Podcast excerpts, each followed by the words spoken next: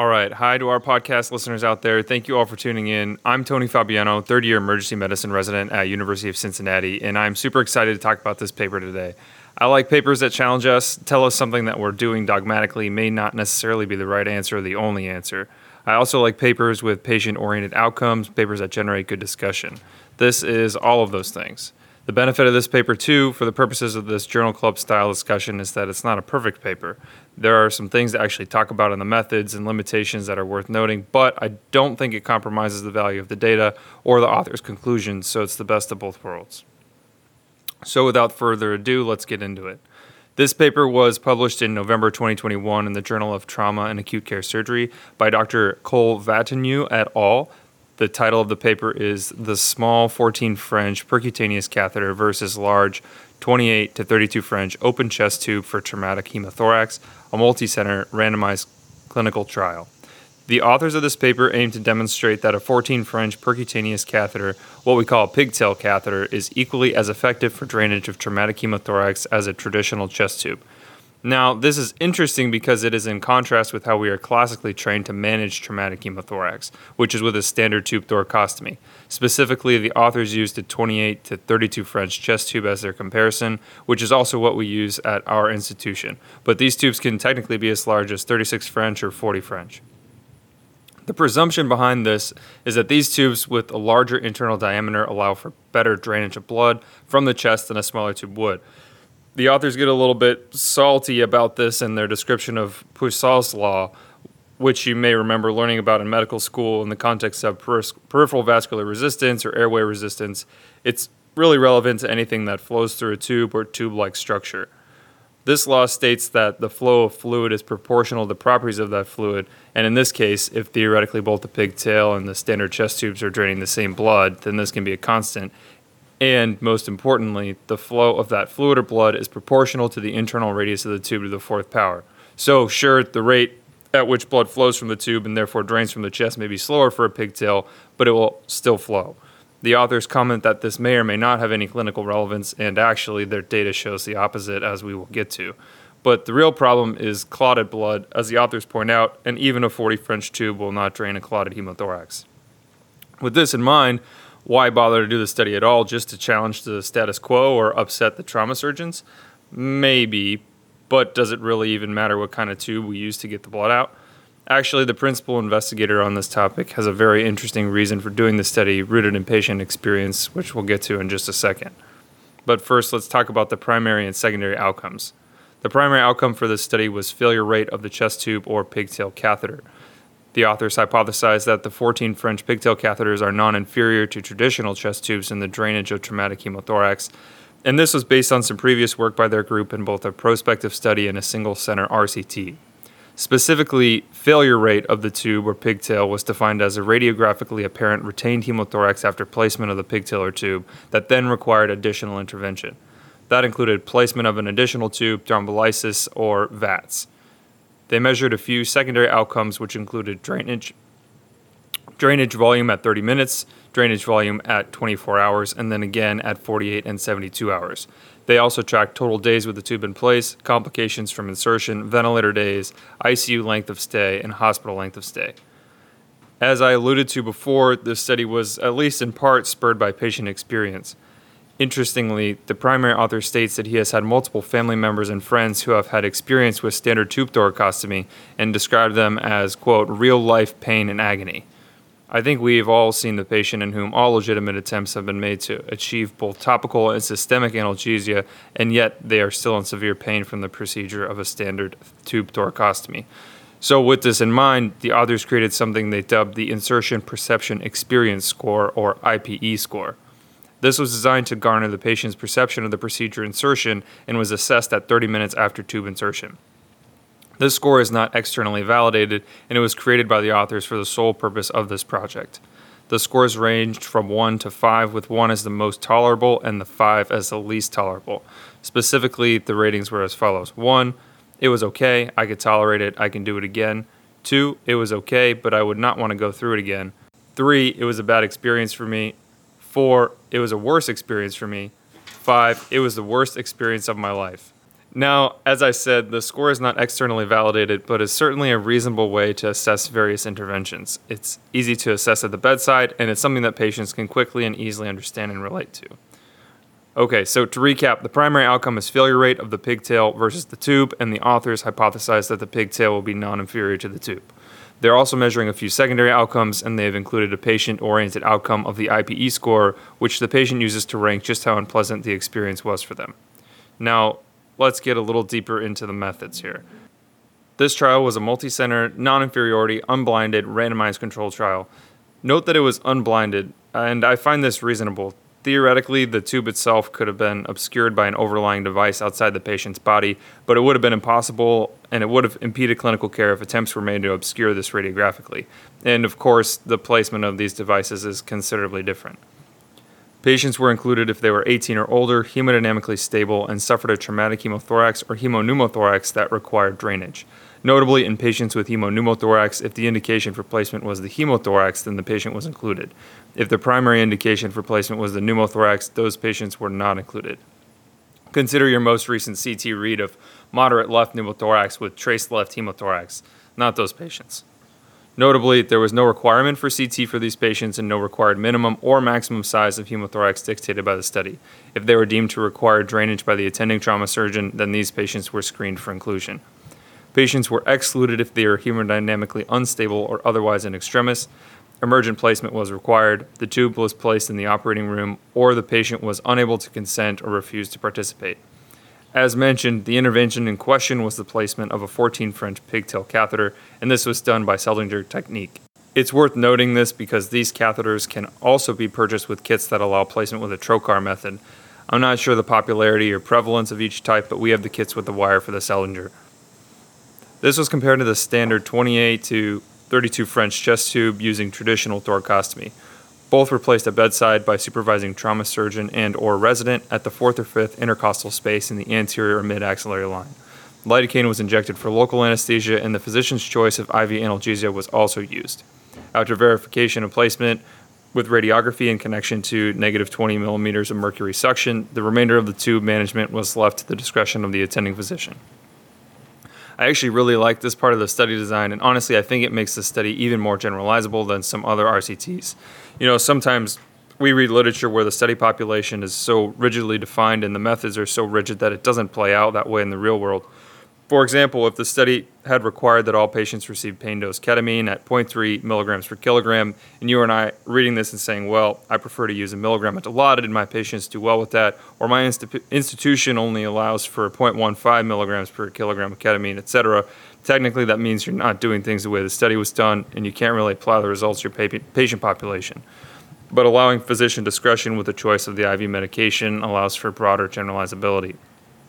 Additionally, on the inpatient management side of things, the authors allowed for normal clinical decision-making by whomever the trauma surgeon on rounds was at that time. They did not pre-specify a required volume of blood that would be designated a retained hemothorax or require daily chest x-rays or CT chest on a certain interval, etc. Once the pigtails or standard chest tubes were placed at the bedside, they were managed as they would normally be managed. And I like this too for the same reasons I just mentioned. It allows for normal clinical care to happen, and if you want to take this data and apply it to your patient population, you don't have to change anything about what you do other than the type of device you choose at the outset. So to round out the discussion of the methods here, we'll look at their pre-specified enrollment expectations. When they were gearing up to do this study and crunching all the numbers, a pre-specified non-inferiority margin was calculated, and the authors estimated 95 patients would be required in each arm to adequately power the study. They calculated this based on the failure rates of these devices quoted in the literature, which is around 30%. However, for a few reasons we'll discuss, the study was eventually terminated early, but the non-inferiority parameter for the primary outcome of tube failure was still met. As far as the results are concerned, I'm sure the authors were pretty excited about the results. This study went on for quite a while, over 5 years in fact, and they screened a total of 222 patients. Of these, 120 were ultimately enrolled, and you can see the breakdown in Figure 1 of the paper. There was an approximately equal breakdown with 57 patients enrolled to pigtail and 63 to large bore chest tubes. There were no statistically significant differences in baseline characteristics between the two groups. Put simply, as you might expect, the majority of patients were middle-aged males with blunt trauma, as shown in Table 1. To break that down further, The mean age was about 56 to 54, around 80% male, somewhere between 75 and 80% blunt trauma, and had a mean number of rib fractures around 4.5. It's also worth noting that there were 4 sites for this multicenter RCT, and there was no statistically significant difference in the characteristics of the patients from each of those 4 sites. But as shown in Table 2, that also plays into some of the limitations. The big shiny conclusion from this paper is the primary outcome, which is the failure rate of these catheters.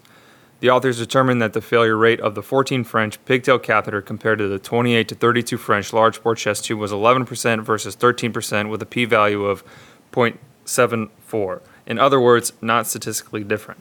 Interestingly, the pigtail catheters actually had a larger output at 30 minutes and 24 hours, but eventually daily output was the same at 48 and 72 hours when compared to the large bore chest tubes.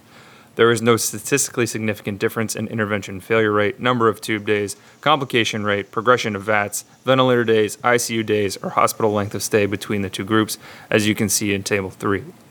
For the secondary outcome of patient perception, the median IPE score for patients who had undergone pigtail catheter insertion was 1, with an interquartile range of 1 to 2, compared to a median of 3 for those who had undergone chest tube insertion with an interquartile range of 2 to 5, and this had a p-value of 0.001. That is not only a statistical difference, but honestly, it's a pretty significant clinical difference and patient-oriented difference. The fact that the average answer for the pigtail was essentially, it's okay, compared to, it was a bad experience, and ranging all the way to, it was the worst experience of my life for the chest tube, is a meaningful outcome. To call this a secondary outcome, I think, is doing it a bit of a disservice, but that wording is purely academic, and I think many patients would argue that this would be their primary outcome of choice. The bottom line of this multicenter RCT is that as it relates to the primary outcome of failure rate, 14 French pigtail catheters are non-inferior when compared to 28 to 32 French chest tubes for drainage of traumatic hemothorax in hemodynamically stable adult patients. The authors honestly, I think, overstated a little bit with regards to their wording, which they say equally as effective, because technically the study is not powered to say that. Non-inferior totally works for me, and I don't think there's a need to overstate it. Of the measured secondary outcomes, there was no significant difference aside from the measured patient experience, and although the author's IPE score is not externally validated, it is a super pragmatic assessment of discomfort and pain on a 5-point scale. Based on this, another reasonable conclusion from this article is that patients prefer the insertion experience of pigtail catheters over standard chest tubes. Something interesting to note from the study's data is that the failure rates of 11% and 13% for the pigtail catheter and the chest tube are considerably lower than the 30% average failure rate of chest tubes reported by the Eastern Association for the Surgery of Trauma multi-institutional trial. The authors suggest that perhaps this is related to the fact that patients in extremis were excluded and therefore less severely injured with fewer ventilator and ICU days, and fewer complications. But whatever the case may be, this actually saved them at the end of the day and allowed the study to be powered to determine non-inferiority despite fewer enrollments than anticipated. So along those lines, this study does have a few very important limitations. First, hidden in Figure 1 is the breakdown of patients who were screened and eventually excluded from the study population. 26% of those excluded were for physician preference, whatever that is. I mentioned before that I liked this study design because it allowed for normal practice patterns and variation, but I'm disappointed that around a quarter of patients who could have been included were not included due to this physician preference without additional supporting data regarding hemodynamics, demographics, etc., which would have created some bias in patient selection. It's also possible that the attending trauma surgeon on those days was just picky for no good reason, but we'll never know. With regards to the population selected, I found it very interesting that the output in the first 30 minutes and 24 hours was greater in the 14 French group. Hemodynamically unstable patients were excluded in this study, but this suggests that potentially a pigtail catheter would be favored in the hemodynamically unstable patient who may have tension physiology. Granted, I'm not exactly sure how to explain this in the context of Poiseuille's laws we talked about, but the data is the data. I think a good reason for now, at least, to leave this option off the table in unstable patients is that familiarity with pigtail catheters is generally less than with standard chest tubes, and an argument can be made that they take a little bit longer than the Knife-Kelly tube of standard thoracostomy. However, don't count them out altogether, as I think the use of pigtail catheters in more unstable patients may be the subject of future exploration by these authors now that we have these data. And just to touch on once more, since we're talking about limitations, the authors concocted their own patient rating system of the IPE score, which is not externally validated. And while this technically makes it less generalizable, it's still a very patient-oriented, useful metric. It's also interesting that the primary author on the paper shares experiences from family and friends who had chest tubes placed, and these have been painful. You could argue that this could introduce some bias, but at the same time, all good research starts somewhere, so why not use the inspiration from family and friends' negative experiences? The authors do disclose that part of the funding for the study came from Cook Medical, LLC, which is the company that manufactures the 14 French pigtail catheter that was used. The authors indicate the company had no role in the study, but this sort of thing can occasionally raise some eyebrows. Honestly, I'm not sure exactly how to feel about it. I think the data is complete enough that any shenanigans in the methods or results would have made themselves apparent, but I don't know for sure. And in general, I find it reasonable for a company to sponsor a trial to have their device used as long as there are not strings attached regarding the reporting of the data or the way the trial was conducted. This trial seems to be free of that degree of bias, but of course it is a study that had positive results in favor of the sponsor. I also wanted to point out that although this was a multi-center RCT, the breakdown of the sites in Table 2 shows that some of the sites enrolled far more patients than others. For example, Site 4 only enrolled 4 total patients over the course of 5 years, where Site 1 enrolled 80 patients. So yeah, it's technically a multi-center RCT, but the data presented may be weighted significantly to favor the practice of the dominant sites despite the equivalent patient population demographic breakdowns. Lastly, one of the most important exclusions is that this study was stopped early. The authors do address this and indicate a combination of slower than expected enrollment as well as the COVID-19 pandemic halting much of their research activity. While they did not meet their pre-specified enrollment of 95 in each arm for what they determined would be adequate power, they conducted an interim analysis that showed both the intervention and comparison groups had lower treatment failure rates than expected, which allowed for the non-inferiority threshold for their primary outcome to be reached despite this. So finally, to address the big question, and why do we do and read research in the first place, is this practice changing? Does it deserve to change your practice, or are you never going to put in a regular chest tube again? Well, I would interpret it this way. I think this is a high-quality study with some important limitations, as we discussed, and it's possible that in the near future, the practice of placing a 14 French pigtail catheter for traumatic hemothorax in stable patients may become more widespread. I feel that what's most impressive about all of this is the IPE score component. I think the patient perception of the experience is what really makes the case for operationalizing this data and putting it into practice as you have shared decision-making conversations and risk-benefit discussions with your patients.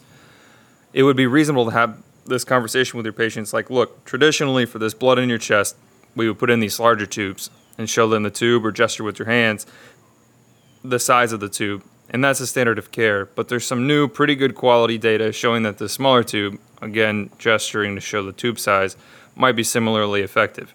There's no guarantee, but patients in that study reported less pain and discomfort during the insertion process, so I wanted to bring it up to you and have that discussion. Do you have any preference between the two, or do you have any questions? I think after that, wherever your conversation goes and whatever the patient chooses would be a reasonable choice. And although your practice may be largely guided by institutional variables outside your control, it would be reasonable to discuss the risks and benefits of each option with your patients and include the findings from this paper in that discussion. Thank you so much for your time listening to this podcast. Depending on how you came across this podcast, you may already be looking at it, but there is an associated and somewhat more brief article on tamingtheSRU.com in the Journal Club section that will hopefully be useful to you if you'd like to reference this on a shift or in discussion with a colleague or before having a conversation with your patient. That's all for me. Again, I'm Tony Fabiano, current third-year emergency medicine resident at University of Cincinnati. And of course, special thanks to Dr. Jeffrey Hill, one of our assistant program directors, for putting this together and organizing all the editing and technical back-end stuff. Check out the website for more great Journal Club discussions, other on-shift resources, and off-shift learning, and stay tuned for more podcasts coming soon throughout this academic year in 2022 and into 2023.